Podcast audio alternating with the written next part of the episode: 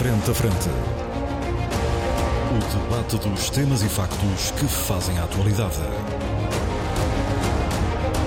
Frente a Frente. Antena 1 Açores.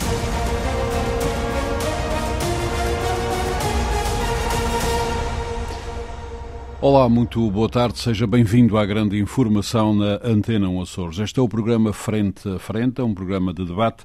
Os nossos comentadores permanentes são Paulo Santos e Paulo Ribeiro, que estão comigo aqui nos nossos estúdios na Praia da Vitória, o José Sambento, que se junta ao debate a partir dos nossos estúdios em Ponta Delgada, e o Pedro Pinto junta-se hoje ao debate a partir dos nossos estúdios na cidade do Porto.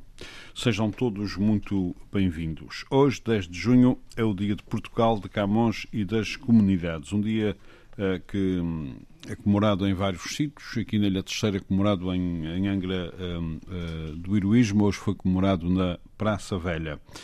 Nós vamos debater este dia, a importância ou não de o celebrar, se ainda vale a pena ou se ainda faz sentido celebrá-lo desta maneira, designadamente chamar-lhe Dia de Portugal de Camões e das Comunidades, mas hoje na Praça Velha, no discurso proferido pelo embaixador Pedro Catarino, que é o representante da República, há algumas notas que convém reter. Eu distribuí atempadamente esse discurso e, aliás, também o outro preferido no Palácio do Representante da República, mas esse da Praça Velha é o discurso mais importante, porque Pedro Catarino, que é, como disse, embaixador, tem uma larga experiência internacional, coloca algumas questões fundamentais sobre os tempos que correm.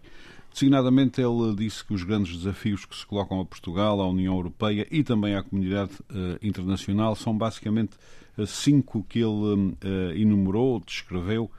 A preservação da paz e da segurança coletiva, ligou com as novas geopolíticas, com a guerra da Rússia contra a Ucrânia. A emergência climática foi outro dos itens que ele levantou, que tem a ver com o aumento da temperatura da Terra e com a subida do nível do mar. A regressão democrática, que ocorre um pouco por todo o mundo e que é evidente, não só com a implantação de totalitarismos, mas também com as chamadas a democracias não liberais ou iliberais, ainda a emergência do universo digital, o nível de tratamento de dados, a necessidade de democratizar esse universo digital e as desigualdades sociais, que são cada vez mais evidentes, mais universais, todos os níveis, ele referiu os níveis de educação, da saúde, da segurança social, da habitação, alguma pobreza também generalizada, isso refiro eu, em vários patamares das nossas sociedades. Vamos começar por este discurso de Pedro Catarino na Praça Velha. Ele disse, aliás, que a Praça Velha em Angra do Heroísmo é o lugar ideal para assinalar o dia 10 de junho, para assinalar Portugal pelos valores que envolvem esta cidade e os seus papéis na nação portuguesa. Pedro Pinto, começo pelo Porto, agradeço-lhe o esforço de ir aos nossos estúdios aí na cidade do Porto, neste trânsito matinal que não deve ser tão agradável como os nossos 5 minutos aqui na Ilha Terceira e que a gente obviamente protesta por causa destes 5 minutos. Muito obrigado por ter ido aos nossos estúdios na cidade do Porto. Começo por este discurso do embaixador Pedro Catarino. Estas questões que ele levanta, para já, pergunto-lhe se são temas para debater, eu por acaso acho que sim, mas é só a minha opinião, são temas para debater no 10 de junho, e se são, também na sua opinião, as grandes questões relevantes para o tempo que vivemos. Bom dia, Armando, bom dia a todo o nosso auditório aqui diretamente da cidade do Porto. Felizmente hoje, por ser dia feriado, também foram quase 5 minutos. Muito bem, e, muito portanto, bem. Teve sorte.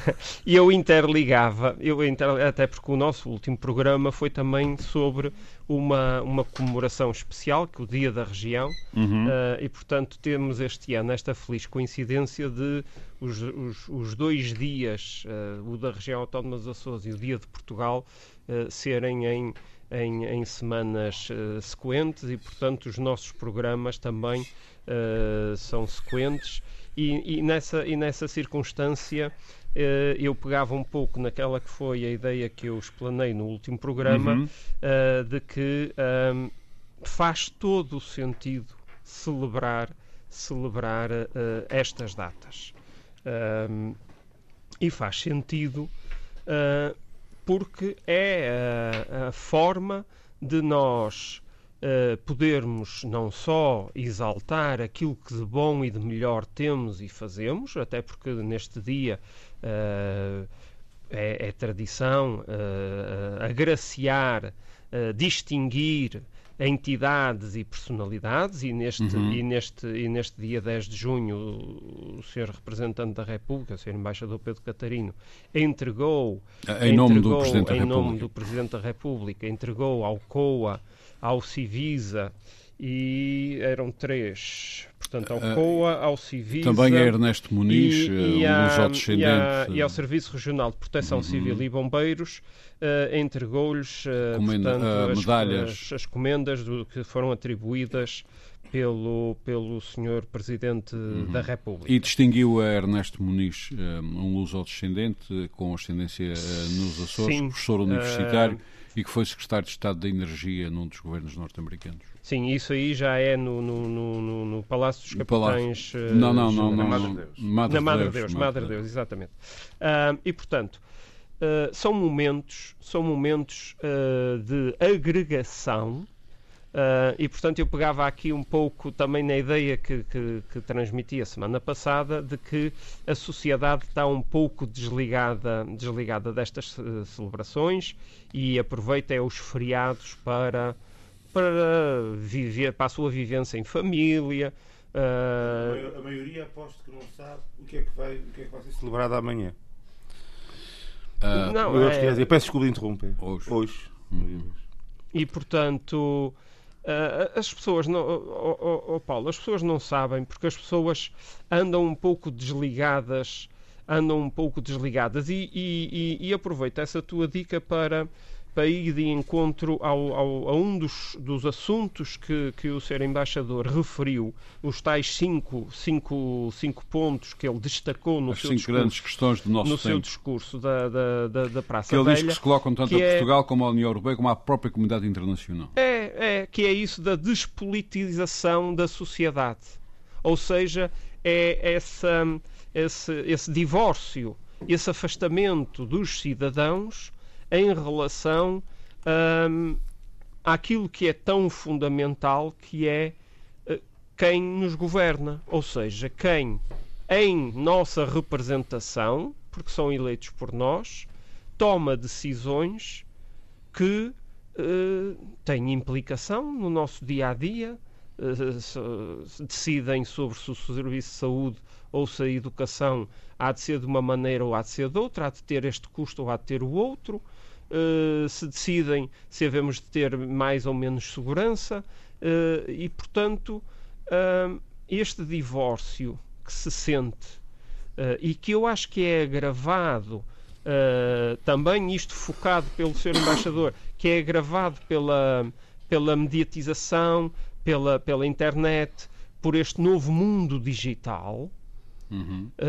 que, sendo um mundo quase sem regras, permite o florescimento de populismos e de desinformação, e já não é a primeira vez que eu me refiro a isto, e de certa forma fico feliz por ver que não estou sozinho neste pensamento, e o Sr. Embaixador também pensa dessa mesma maneira, de que isto é um desafio que se coloca à nossa sociedade e à nossa democracia contemporânea. Temos que aproveitar o lado bom destas novas ferramentas digitais, mas temos que estar atentos aos seus perigos. E esta despolitização da sociedade é um campo fértil para os populismos, e já tivemos aqui um debate super interessante também sobre o populismo, e um campo fértil à desinformação. E o facto da nossa sociedade estar despolitizada, ou seja, As pessoas, quando ouvem o vocábulo política, têm logo assim uma espécie de reação alérgica e fogem. Por que será? Eu julgo que, exatamente por haver, infelizmente, maus exemplos na atividade política, isso faz com que as pessoas tenham essa reação de afastamento. Agora, as pessoas não se podem esquecer que os políticos, sejam eles quais forem, e eu exercendo neste momento um mandato de deputado, também sou político, nós não estamos lá porque decidimos ser políticos. Nós não estamos lá porque caímos do céu naqueles cargos. Nós estamos lá porque votaram. Porque houve cidadãos que votaram nesses políticos e houve um grande número de cidadãos que não é o caso do representante da República. Que não votou. Pois. Houve um grande número de cidadãos que não votou e permitiu que os outros que votaram escolhessem por eles. Pois, esse parece que é apontado hoje em dia internacionalmente como um dos grandes perigos das nossas democracias. Ou seja, é a liberdade... É deixar que os outros escolham e não se envolverem. Mas Armando... Conclua, por favor. Isso é um perigo das democracias. Eu não sei se é um perigo das democracias, se é um perigo da nossa sociedade contemporânea. É que as pessoas desligam-se da política como se desligam de muita coisa. Uhum. As pessoas desligam-se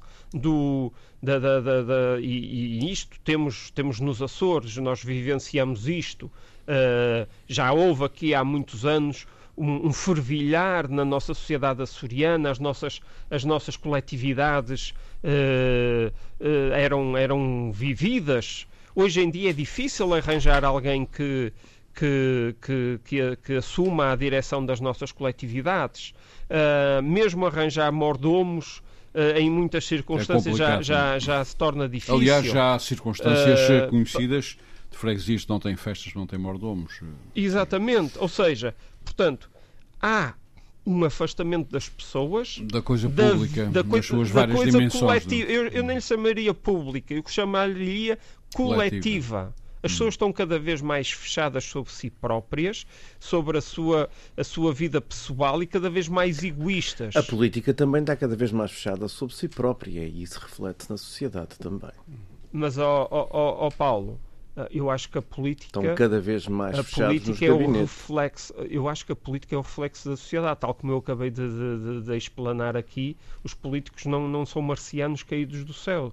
Às vezes vão aparecendo. Os políticos fazem parte do povo. Às vezes até parece. É? Paulo, às vezes chegaram até parece. Chegaram num OVNI. Mas é assim...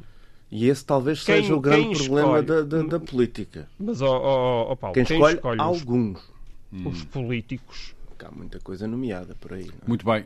Mas Pedro, eu refiro-me aos políticos eleitos. Uhum. Refiro-me aos deputados. Até esses. Mas, Paulo, esses são eleitos, esses são escolhidos pelas pessoas. Alguém escolheu quem é que pode ser eleito. E isso aí... Houve duas escolhas, Paulo. E uma questão de sistema eleitoral. Isso tem a ver com a natureza das listas, que aliás está em alteração. Tem a ver com o sistema eleitoral. Paulo, há uma primeira escolha de quem é que pode estar nas listas e os respectivos lugares que ocupa na lista. E depois o povo vota. E depois o povo escolhe as listas. Muito bem. O que eu acho que o Paulo quer dizer é que o povo não escolhe qual é a lista que quer que ganhe. O que eu acho que o Paulo quer dizer é que as pessoas não sabem exatamente o representante que escolhem.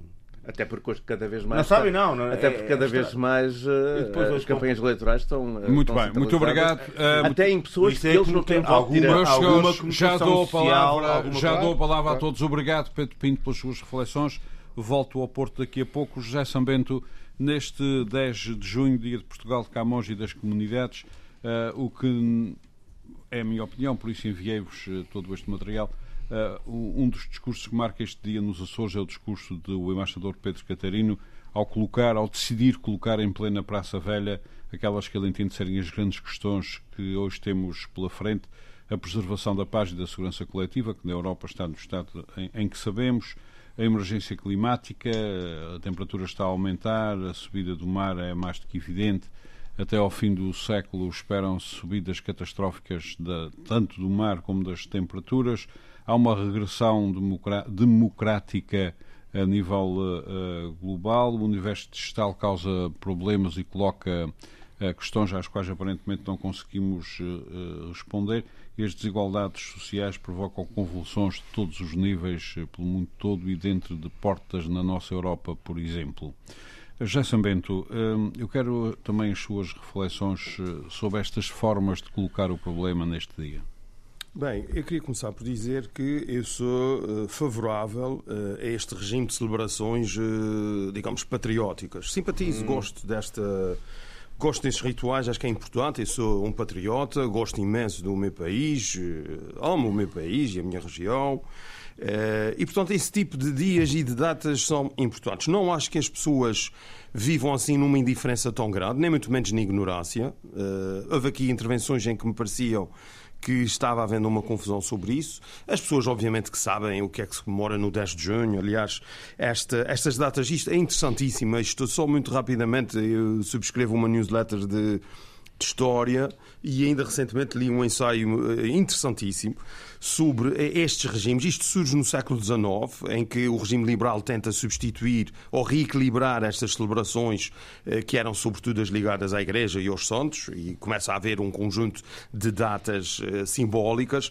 O Alexandre Herculano... Também há aquele dia que arranjamos uma nova religião e novos santos, ou seja, não há nada de novo responsáveis. O Alexandre Herculano é um dos grandes responsáveis para essa exaltação e recuperação da grande história de Portugal, e é o Visconde de Juromenha, isso a ver com o ensaio que eu li, interessantíssimo.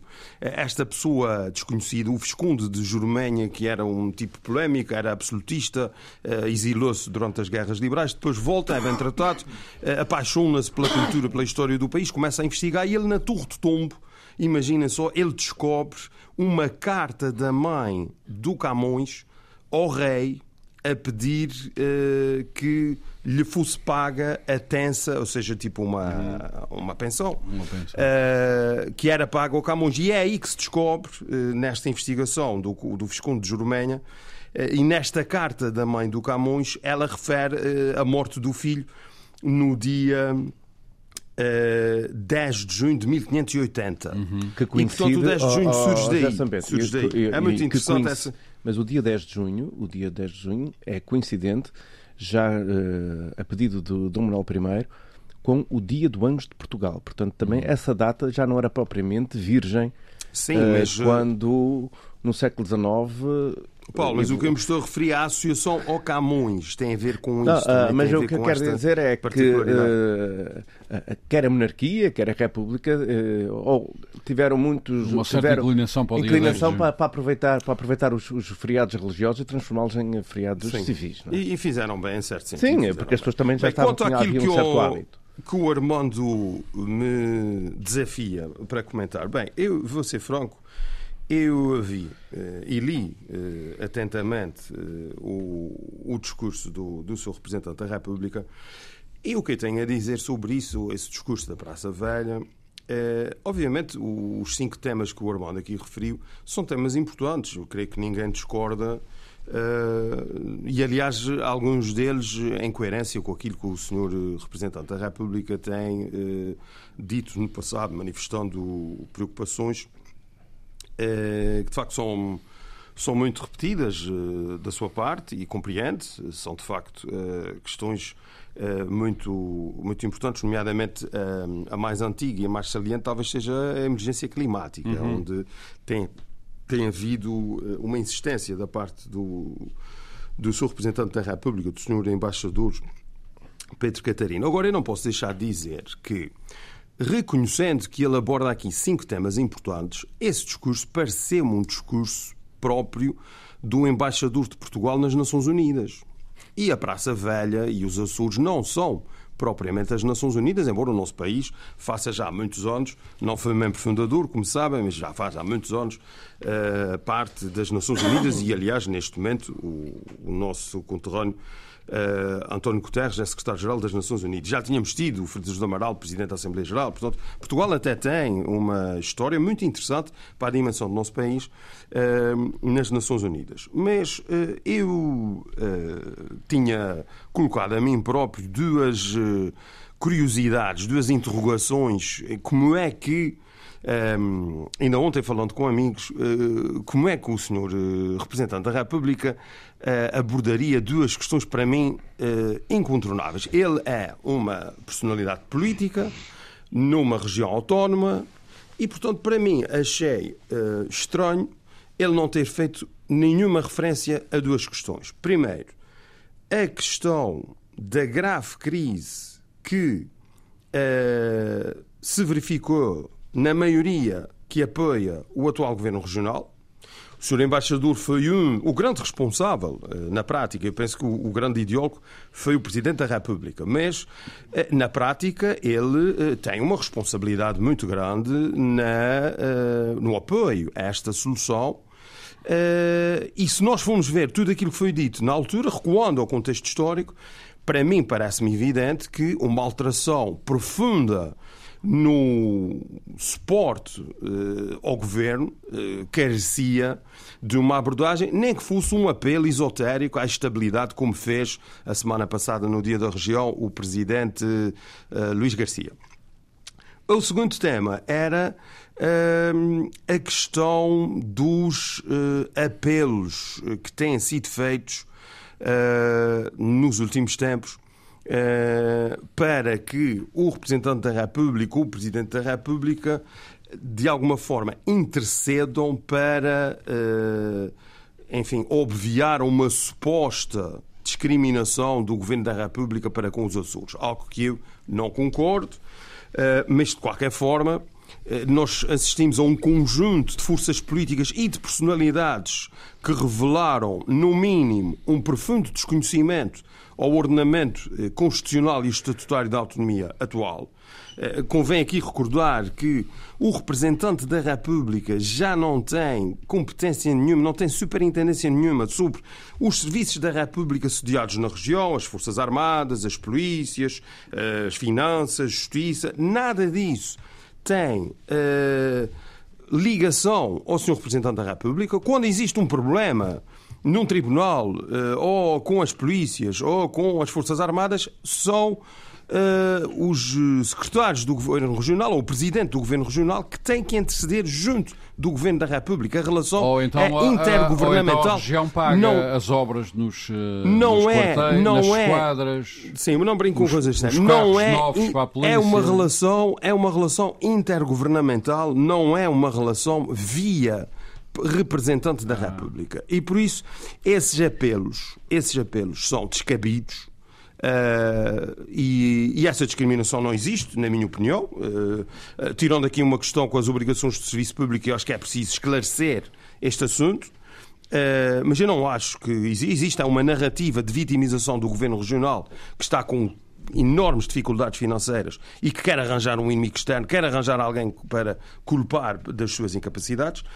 Agora, não deixa de ser um facto, independentemente de tudo isso, eu creio que o senhor representante da República, com o cargo que desempenha, não teria perdido nada, para não dizer que seria uma obrigação sua, fazer no mínimo uma pedagogia sobre esse tipo de relacionamento, e nós vermos, e eu lamento dizer isso, mas nós vemos o presidente do CESA, do Conselho Económico e Social dos Açores, a fazer um apelo ao Presidente da República, e creio que ao representante da República, para resolver essas questões da suposta discriminação. Isso não faz sentido nenhum.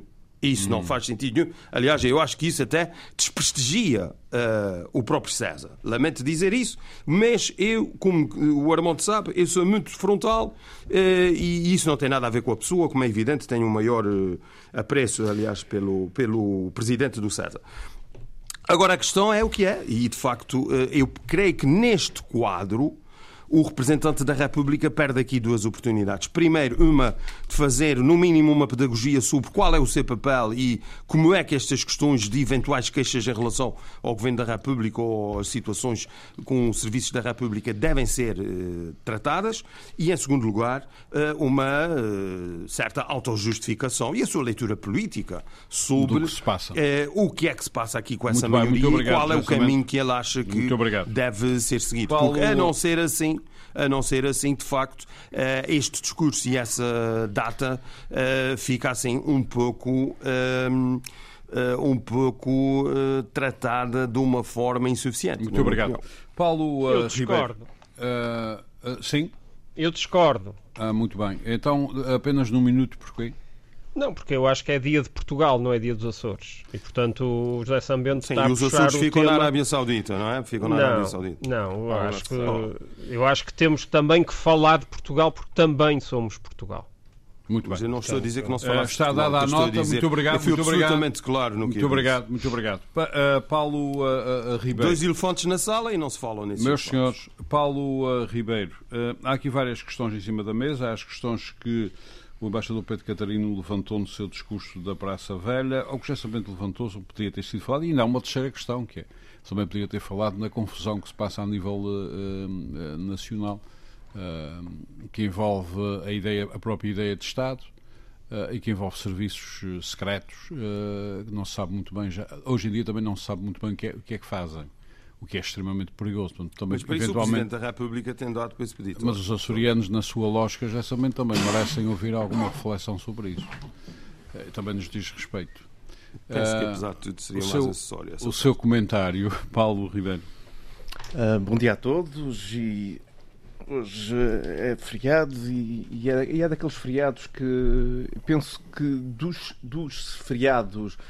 Não religiosos, designadamente a Páscoa ou o Natal, são dos mais comemorados, até mais do que o próprio 25 de Abril, na minha opinião, infelizmente, mas eu até explico porquê. O José São Bento falou na gênese do 10 de junho, que começa por ser a evocação de à época, em 1880, comemoravam-se os 300 anos da morte de Camões e uma data foi uma data redonda, como é usual fazer-se neste tipo de comemorações. E as celebrações do Dia de Camões nascem por aí, como já Sambente referiu. Mas mais à frente, essa data foi uma data que se transformou numa das grandes datas do Estado Novo, que se comemorava o Dia de Portugal, de Camões e da raça. Mais tarde veio a ser o dia... A raça caiu, mas foi substituída pelas comunidades. Foi substituída pelas comunidades e o dia, que é um dia... de evocação e da Portugalidade, do nacionalismo português, que eu acho que devemos celebrar o sermos portugueses, o sermos Portugal, o orgulho em pertencermos a este tronco comum, que é sermos todos descendentes, de certa forma, de Dom Afonso Henriques. Ou como dizia a pessoa, a nossa pátria é a língua portuguesa. Também por aí. E Camões é o símbolo máximo. Existem outros, como é óbvio, mas um dos grandes. E há aqui uma questão romântica que é... Eu já tive a oportunidade de falar com estrangeiros sobre a celebração do Dia de Portugal, porque é que é aquele dia, e quando se fala que Portugal celebra a morte de um poeta como o seu dia máximo, ou o seu dia maior, é uma ideia romântica, é interessante. Normalmente são batalhas, revoluções e esse tipo de conquistas, algo mais belo. Aliás, deixe-me só dar... É um alma de poeta para um país com, na altura que se comemorava Camões, com fraca literacia. Camões, aliás, hoje em dia, provavelmente teria dificuldades em publicar os Lusíadas. Ainda há tempos fiz aqui na RTP uma entrevista ao Humberto Freitas, um crítico literário com muito conhecimento nos Estados Unidos, diz que hoje em dia, pelo menos nos Estados Unidos, os Lusíadas não seriam publicados porque seriam vetados pela nova onda de anti-montes de coisas. Mas ainda bem que falas. Basta começar pelo verso, pela estrofe inicial. porque acho que nós não devemos ter vergonha de comemorar, celebrar os nossos feitos históricos, por muito que alguns hoje, em pleno século XXI... nos queiram impor essa vergonha.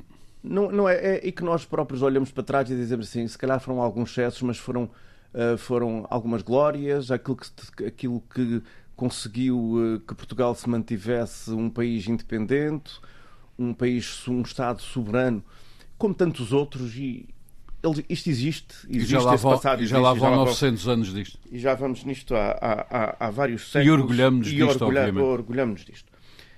O que me incomoda nestas comemorações do 10 de junho, no 10 de junho, nos Açores, é que eu sou dos meus 4 avós, eu tenho um avô nascido em Lisboa, um nascido no Porto, uma avó nascida em Trás-os-Montes e uma avó nascida na Serreta, na Ilha Terceira. Uhum. Incomoda-me que eu, como português, não tenha o meu 10 de junho seja feita por interposta pessoa. Uma pessoa que eu não escolhi, uma pessoa em quem eu não votei, e que nós, nos Açores, não tínhamos o direito de ter o Sr. Presidente da República a falar diretamente para nós sobre os nossos problemas, sobre a nossa realidade enquanto portugueses e enquanto uma região autónoma no seio de uma república que nós lhe damos dimensão, lhe damos valor, lhe damos dimensão não só territorial, mas também histórica. Dizemos isto muitas vezes com algum certo bairrismo e um orgulho, porque por vezes é provinciano, como grande parte dos bairrismos, que muitas vezes fomos redutos da história portuguesa e que fomos mantendo algum orgulho pátrio que em muitos momentos foram falhando. E eu não percebo porque é que tem uma pessoa que me fala sem ser o Presidente da República, porque o Presidente da República é de todos os portugueses e o Presidente da República não manda mensageiros ou não tem mensageiros, até ele próprio vai ao estrangeiro fazer essas comemorações. E o caso de se dar a coincidência do Representante da República, e eu não estou a dizer com isto que sou contra a figura do Representante da República, não é isso que está em causa neste momento. É que contra isso, não é isso que está em causa. Eu faço esta referência para não entrarmos nessa discussão, porque não é essa discussão que eu quero fazer neste momento. Mas essa discussão politicamente está mais ou menos resolvida nos Açores. Há um consenso sobre acabar com o Representante da República. Dá-se o caso do Representante da República ser um embaixador, e nós não precisamos ter um embaixador a falar para os açorianos. E então servia para quê? Ok. Desculpa, ele serviria para quê, essa figura? No contexto... Isso aí não queres entrar nessa discussão. Não tem problema nenhum entrar nessa. Para quê? Para quem não queria entrar na discussão... O sistema político açoriano... Não, mas não assisti, peço desculpa, não assisti. Mas é preciso esclarecer os nossos ouvintes. Eu já o deixo continuar, Paulo Ribeiro. Eu não resisti. Já agora esclareceu os nossos ouvintes. Não, era para não estarmos a desviar. Com certeza, toda a razão. Eu é que não resisti. Muito bem, o sistema político açoriano já consensuou... Porque não há razão nenhuma de... Claro, obviamente. Muito bem, mas vamos dividir aqui as águas para os oceanos perceberem bem. O sistema político açoriano já consensualizou que deve acabar a figura do Presidente da República por ser uma espécie de... Não sei se é consenso, mas acho que há uma ampla maioria. São as pessoas dos poderes, como é que se... Muito bem, porque a razão fundamental é que nós entendemos que somos portugueses como os outros. Essa é a razão fundamental, e não precisamos de ninguém representar a República, porque a República somos nós. É essa a ideia. Portanto, está esclarecido. Isto não tem nada a ver com o senhor embaixador Pedro Catarino, pessoa muito respeitável, e cujo discurso me pareceu, aliás, muito interessante na Praça Velha, sob vários pontos de vista. Continuo, Pedro. Paulo Ribeiro. Mas não há necessidade de termos alguém que vem fazer, ou que está nos Açores, a fazer o discurso que... Eu não sei se o discurso, porque... O Sr. Presidente da República poderia, no início, dizer, como vem nos convites para cerimónias oficiais, que, em nome de Sua Excelência, o Sr. Presidente da República. Ele faz isso de voz própria, não é? Em nome do Presidente da República, portanto, não foi um discurso escrito que o Presidente lhe mandou, que lhe enviou para ele reproduzir cá, tipo arauto a correr o país com os editais a pregar. Tinha outro nome essas figuras, não me recordo. Também não lembro de dizer arauto porque não lembro do nome. Os pregoeiros. Os pregoeiros. E é essa parte que me incomoda enquanto português que vive nos Açores e açoriano que é português, não é? E essa parte, penso que deveríamos arranjar uma forma de ultrapassar isto, porque não há necessidade de nós termos que ter um reprodutor ou de ideias ou alguém que está a falar em seu nome próprio, que não necessariamente em nome da República, apesar do seu cargo ser representante de. Quanto ao discurso... No entanto, as questões que o embaixador coloca são bastante interessantes. As questões são bastante interessantes, são aqueles temas que eu penso que hoje em dia, se nós fôssemos um ChatGPT e disséssemos para fazer um discurso sobre a atualidade, era isso que o ChatGPT também iria escrever, que são aqueles temas... Este ChatGPT é outro problema. São os temas que qualquer pessoa minimamente informada e atenta, e não precisa estar fortemente politizada para perceber que estas são as grandes questões da atualidade, não só em Portugal, mas, como diz o José Sambento, podia ser um discurso para as Nações Unidas, porque é um problema em qualquer parte do mundo dito, não vou dizer civilizado, mas ocidental, que toda a gente tem estas preocupações. Faltaram, porque é o Dia de Portugal e não é o Dia do Mundo e das Nações Unidas, faltaram as questões de relacionamento entre os Açores e Lisboa. Porque se o senhor representa a República na região autónoma dos Açores, que não fale concretamente das questões demasiado específicas de regionais, como já sabemos estava a dizer, também não vinha de mal ao mundo falar sobre elas, mas eu percebo que não, problemas concretos muito específicos, talvez não existisse essa necessidade, mas que falar sobre o momento ou as relações entre Açores e Lisboa era bastante importante até no fundo para se valorizar o cargo que exerce, porque para se falar de generalidades não precisamos dessa comemoração, porque a comemoração do Dia de Portugal não pode ser feita só com discursos e medalhas. É para se falar da Portugalidade vivida nos Açores, da sua relação com a República, com o todo nacional, e seria bastante importante que se fizesse esse enquadramento,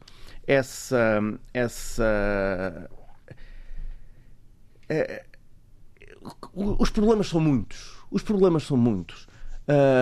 Fala-se, nós já falámos aqui por diversas vezes, da necessidade de revisões constitucionais, de diferendos, do chumbo ou do veto permanente a questões, porque há aqui áreas nublosas no entendimento, desagradamente os fundos do mar e outras questões que ficamos sem saber as competências de cada um. Nesse caso já não é nubloso, o Tribunal Constitucional já resolveu como é costume, ou seja, os Açores saem da frente. Mas, Armando, mas é o Tribunal Constitucional é como o Tribunal de Contas, é que há uma entidade externa que fala disso, mas os políticos, quem tem competência... Podem mudar a lei, as leis mudam-se. As leis não são algo que fica para todo sempre. Até a interpretação da Bíblia vai mudando. Temos uma novidade sobre a Bíblia. Agora, em Estados americanos, não sei agora em qual, a Bíblia é pornográfica e, portanto, as crianças não podem lê-la. Continuo. Também as crianças, penso que nunca terão lido. Foram, alguém as interpretou para lhe dizer aquilo que devia estar lá. Conclua o seu raciocínio. E era importante que se falar nisso, a questão da coesão, porque... peço desculpa, no Utah. O Utah é onde acontece... Utah. O Utah também é onde acontece muito de quase tudo. Coisas estranhas. Conclua, por favor. Está longe do Estado. O Dia da Autonomia falou-se muito de coesão. Uhum. E a coesão não se faz só entre as 9 ilhas, e essa deveria fazer, faz no dia da autonomia, mas existe todo regional na Europa. Mas no dia de Portugal era importante falar-se da coesão, não só interilhas, porque muita dela depende da República. Aliás, o deputado Paulo Meniz, nestes dias, fala até da questão do transporte marítimo.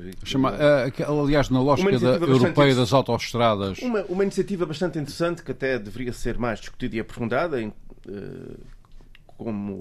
que tem a ver com a relação e do preço de transportes, mas a relação entre os Açores e Lisboa, os Açores e a Madeira, os Açores, Lisboa, Madeira, porque isto é coesão nacional. E neste dia era importante falar da coesão nacional e não nos problemas internacionais, daqueles problemas da estratosfera. Que também se refletem nos Açores. Que se refletem nos Açores, mas que não há ninguém, eu penso que não há ninguém que no seu perfeito juízo aponte o que quer que seja de errado a falarem-se nestes assuntos.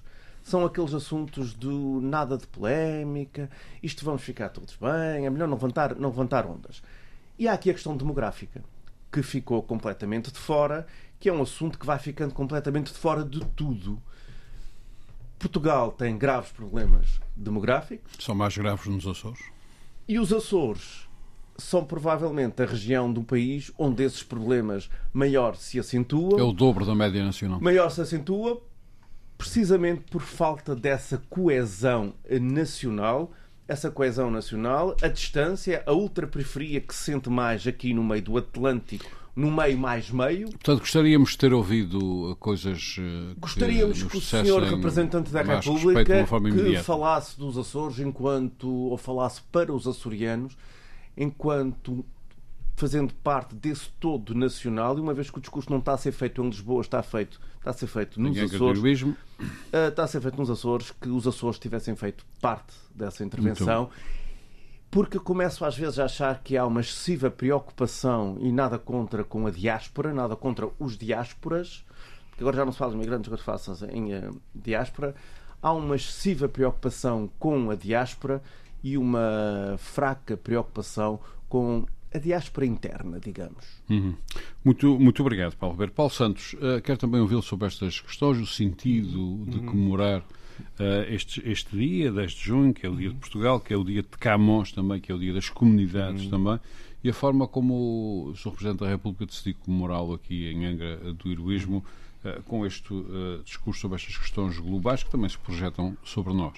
Bom, do ponto de vista dos portugueses, penso que este dia substantivamente diz-lhes pouco. Bom, apesar de haver franjas, embora representando movimentos mais lamentáveis, que levam isto para outros pontos, não é? E para outras coisas, nem vale a pena dizer quais são, mas não me parece que diga. Mas esses terão pouco a ver com Camões. Muito pouco a ver com Camões, tem mais a ver com a parte da raça que, entretanto, saiu da designação, não é? Bom, mas vamos lá ver. Eu aderindo a grande parte do que disse, acabou de dizer. Desculpe aqui, só interromper a parte da raça que, ao tempo histórico, sim, não era estranha. Não. Hoje é que seria. Sim, aqui o aderindo a quase do que o Paulo Ribeiro acabou de dizer, há, no entanto, uma coisa que é a causa das coisas e explicativa disto. É que nós temos uma... Aqui o Sam Bento disse que era um patriota, eu também me considero um patriota, muitos de nós estamos a dizer que somos patriotas. A pátria remete-nos para uma identidade cultural, com um determinado espaço, um território, com valores que nos agregam. Mas eu penso que aqui o Sr. Pedro Catarino, o Sr. Pedro Catarino leva-nos para uma outra questão, que é a ideia de nação. Uma coisa um bocadinho mais abrangente, mais levada pelas conquistas históricas de uma determinada civilização, num lastro temporal significativo, não é? E é aí que entra um bocadinho grande parte do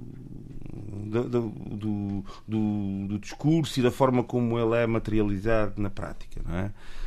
Pronto, e enfim, penso que é por essa razão que, de certa forma, temos esse aliás, não é novidade nenhuma, este enfoque, este acentuar de enfatização na questão da diáspora e no Portugal, da língua, etc. Politicamente correto, não é? Sim, acaba por remeter para o politicamente correto. Mas qual é a nossa relação substantiva com o mundo português. O mundo português não é só Massachusetts, não é? É importante lembrar as pessoas disso. Não é só Massachusetts, nem é Boston. O Presidente nem da República está na África do Sul. Pois, aliás, Marcelo Rebelo de Sousa, em 2016, não sei, penso que foi em 2016, não sei se estou a dizer alguma coisa, mas penso que foi. Em 2016, Marcelo Rebelo de Sousa inaugurou este mote de comemoração, portanto, pelas várias comunidades. Por várias comunidades. Começou, bom, começou em Paris no primeiro ano. Precisamente, e eu penso que foi 2016, mas não foi, enfim. Mas presumo que seria, penso que no primeiro ano do seu mandato. E a questão é que, bom, isto é tudo muito bonito e do ponto de vista formal eu percebo a ideia, tudo certo. Do ponto de vista substantivo eu penso que não há Portugal, naquilo que é a ligação com o mundo, que de certa forma influenciou, através da língua, da cultura, dos costumes, etc., ou da interação, eu gosto mais de ver dessa perspectiva, da interação cultural que houve com esse mundo, nós exploramos muito pouco isso. E até mesmo na primeira parte do discurso do Dr. Pedro Catarino, que é uma parte especialmente lamentável, porque faz referência a coisas de geopolítica internacional atual, numa perspectiva, enfim... A preservação da paz e da segurança coletiva. Não é essa parte, não. É uma parte que vem antes. Mas não interessa, agora não é esse o tema aqui do debate. Mas a questão é que, olhando para esse mundo, e pelo acantonamento que Portugal tem ao que eu chamo o colonialismo económico, que é aquele que veio a seguir ao colonialismo político, não é? E que, de certa forma, veta grande parte do mundo à miséria e à indigência, e que, razão pela qual depois temos uma atitude como aquela que temos com o Lula há pouco tempo, mas já pouca gente se recorda, não é? Em que parece que o Brasil... em parceria de Marcelo Rebelo de Sousa com o Presidente de Moçambique... O Brasil e os países que agora gostam de chamar do Sul Global... E oxalá não nos estejamos a preparar para um grandíssimo sarilho com os presidentes dos PALOPs no 25 de Abril. Não, mas a questão... Marcelo falar da invasão da Ucrânia e o Presidente de Moçambique a dizer que não tem nada a ver com isso. Pois não, mas não é só... A questão de extravasa muito a Ucrânia tem que ver com a perspectiva desses países que têm direito também à realpolítica, como nós praticámos durante séculos, não é? Têm direito a ela também. E é essa a perspectiva que têm. Tem acordos comerciais com determinados países, não os querem comprometer. E nós ficamos muito indignados com isto. Isto demonstra que a lógica colonial não desapareceu, ela continua bem viva. Ela continua bem viva e está bem viva aí no discurso do Dr. Pedro Catarino em várias partes. Mas pronto. Apesar de tem que se procurar uma coisinha, mas com jeitinho a gente consegue vê-las lá todas. Este princípio, que não é do Sr. Dr. Pedro Catarino, isto não falo pessoalmente, eu falei enquanto titular de um órgão, naturalmente, é comum a grande parte da tal Europa, que já agora tem uma Comissão Europeia que manda nisto e também não é eleita, para completar aquilo que o Paulo Ribeiro dizia há pouco, não é? E também, de certa forma, para enfatizar aquilo que o Pedro Pinto dizia... Liderada pela senhora van der Leyen. Sim, por essa senhora, da diferença da questão, do desvio da política, da despolitização, não sei, isso são tudo palavras vãs, lágrimas de crocodilo. Isto, na realidade, há todo um arquétipo de construção política que nos leva para aí e cujos atuais representantes políticos são responsáveis, não é? E, portanto, esta questão, enfim, parece-me que é um discurso... Os discursos que nós hoje vemos são discursos de circunstância, enfim, muito parecidos com todos aqueles que nós temos visto até hoje e que não nos dizem nada de novo acerca de uma relação profícua entre Portugal e os países que hoje são independentes e que fizeram parte da sua cultura e que num contexto de interação, construíram um mundo entre eles. Portugal, Angola, Moçambique, não é só Massachusetts, lá está. E é esta circunstância objetiva que nos falha quase sempre na construção deste diálogo. Aliás, o Armando falou há pouco e disse bem, bom, em relação a Moçambique, mandam-nos passear porquê? Se olharmos bem para os nossos posicionamentos políticos do Estado português ao longo dos últimos anos, como eu disse, acantonado a uma certa linha política isolacionista, que é aquela ocidental liderada pelos Estados Unidos da América, não é? Isolacionista porque o mundo vai para além da Europa, dos Estados Unidos e de meia dúzia de países no Extremo Oriente, não é? Tem sido totalmente desprezar as opções políticas desses países. Totalmente. Aliás, e Portugal, que dentro no contexto da Europa, e esta definição que vou fazer agora é muito importante, entre os países da velha Europa e os países da nova Europa. E esta distinção tem que ver com aqueles que já foram potências coloniais, com tudo o que isso teve de mau e de bom, a maior parte dos casos mau, não é? Que é o caso de Portugal, Espanha, França, etc. E os outros países que emergiram das guerras, daquela que digo que é sempre a mesma guerra, nos seus fundamentos essenciais, que é a Primeira e a Segunda Guerra Mundial. É a diferença entre os dois patamares. E nós devíamos ter uma atitude muito diferente face à África, sobretudo face à África, face ao Sudeste Asiático, do que aquele que temos. Até porque precisamos de recursos. Exatamente, é aí que eu quero chegar. Precisamos de recursos, precisamos manter uma relação boa com esses países. Nós estamos a fazer de tudo para não ter essa boa relação com esses também países. Podemos ir buscar os recursos de outra maneira. Esperando... Inventamos um grupo Wagner e vamos lá buscar os recursos. Esperando. A questão que se coloca aqui é que, infelizmente, e isto é que é preciso também ser debatido neste Dia de Portugal e das Comunidades, já que o dia trata disso, qual é a postura que os portugueses têm face ao mundo?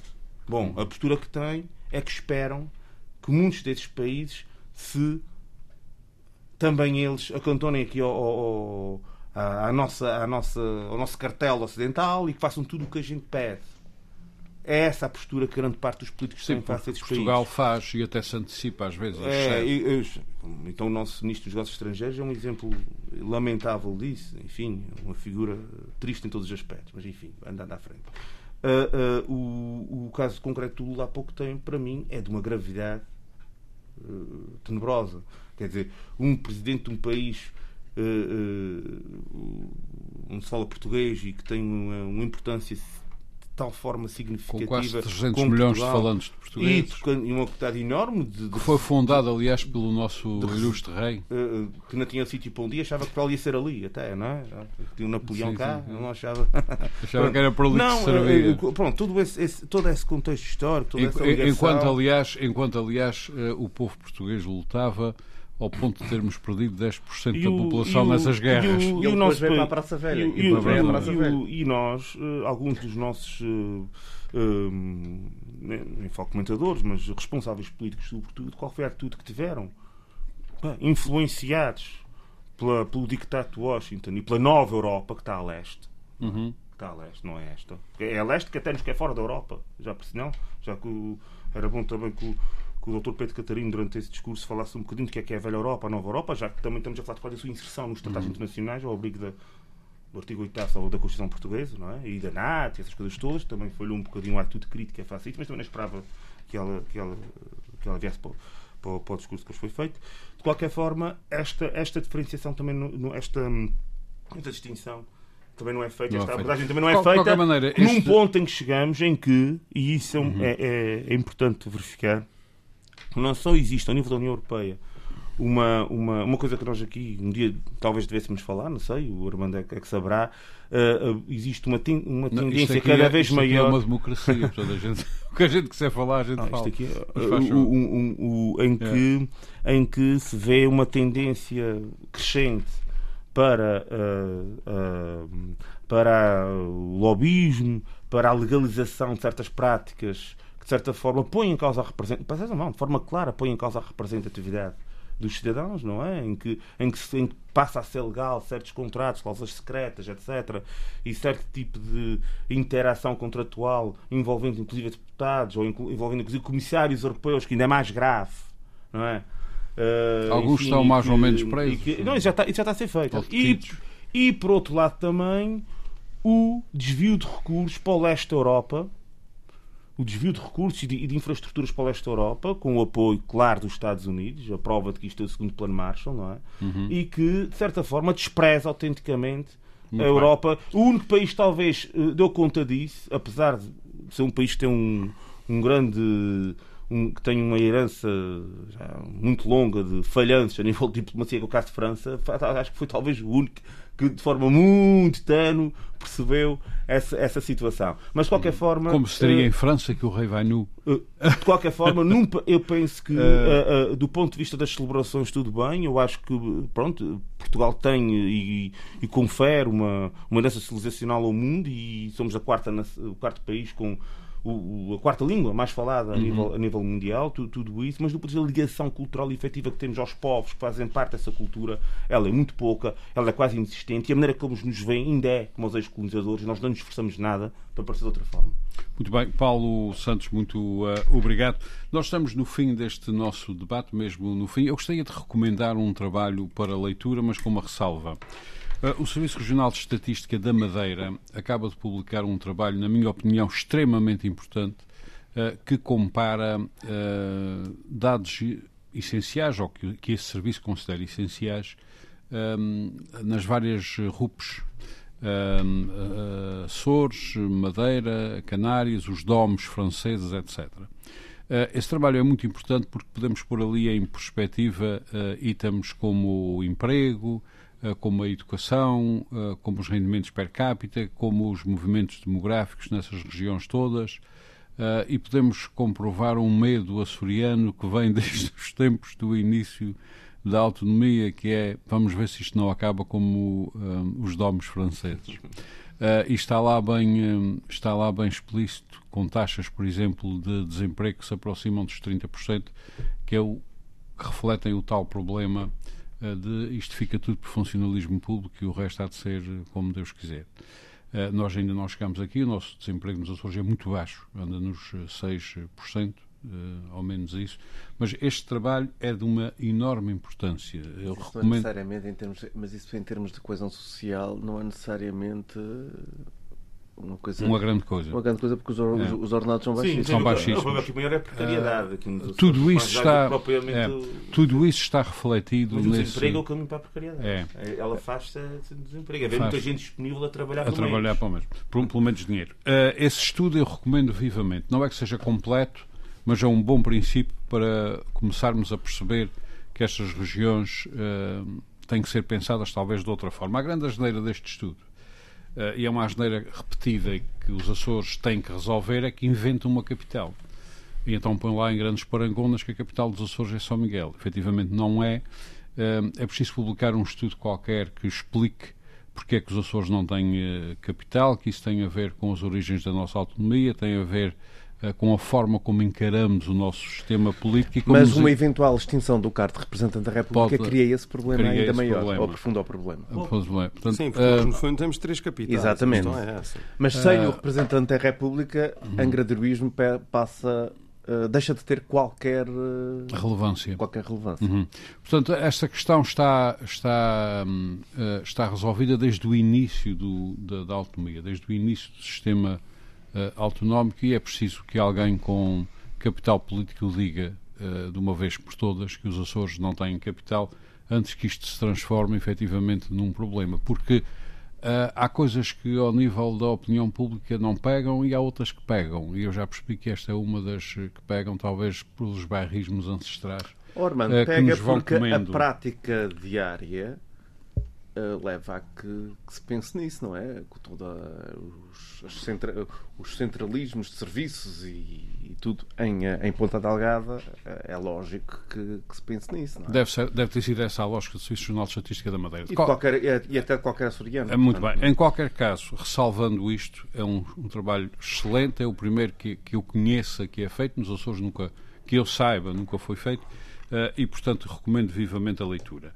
Paulo Santos, Paulo Ribeiro, José Sambento, Pedro Pinto, muito obrigado por mais este debate. Nós voltamos para a semana. Muito boa tarde. Frente a Frente. O debate dos temas e factos que fazem a atualidade. Frente a Frente. Antena 1 Açores.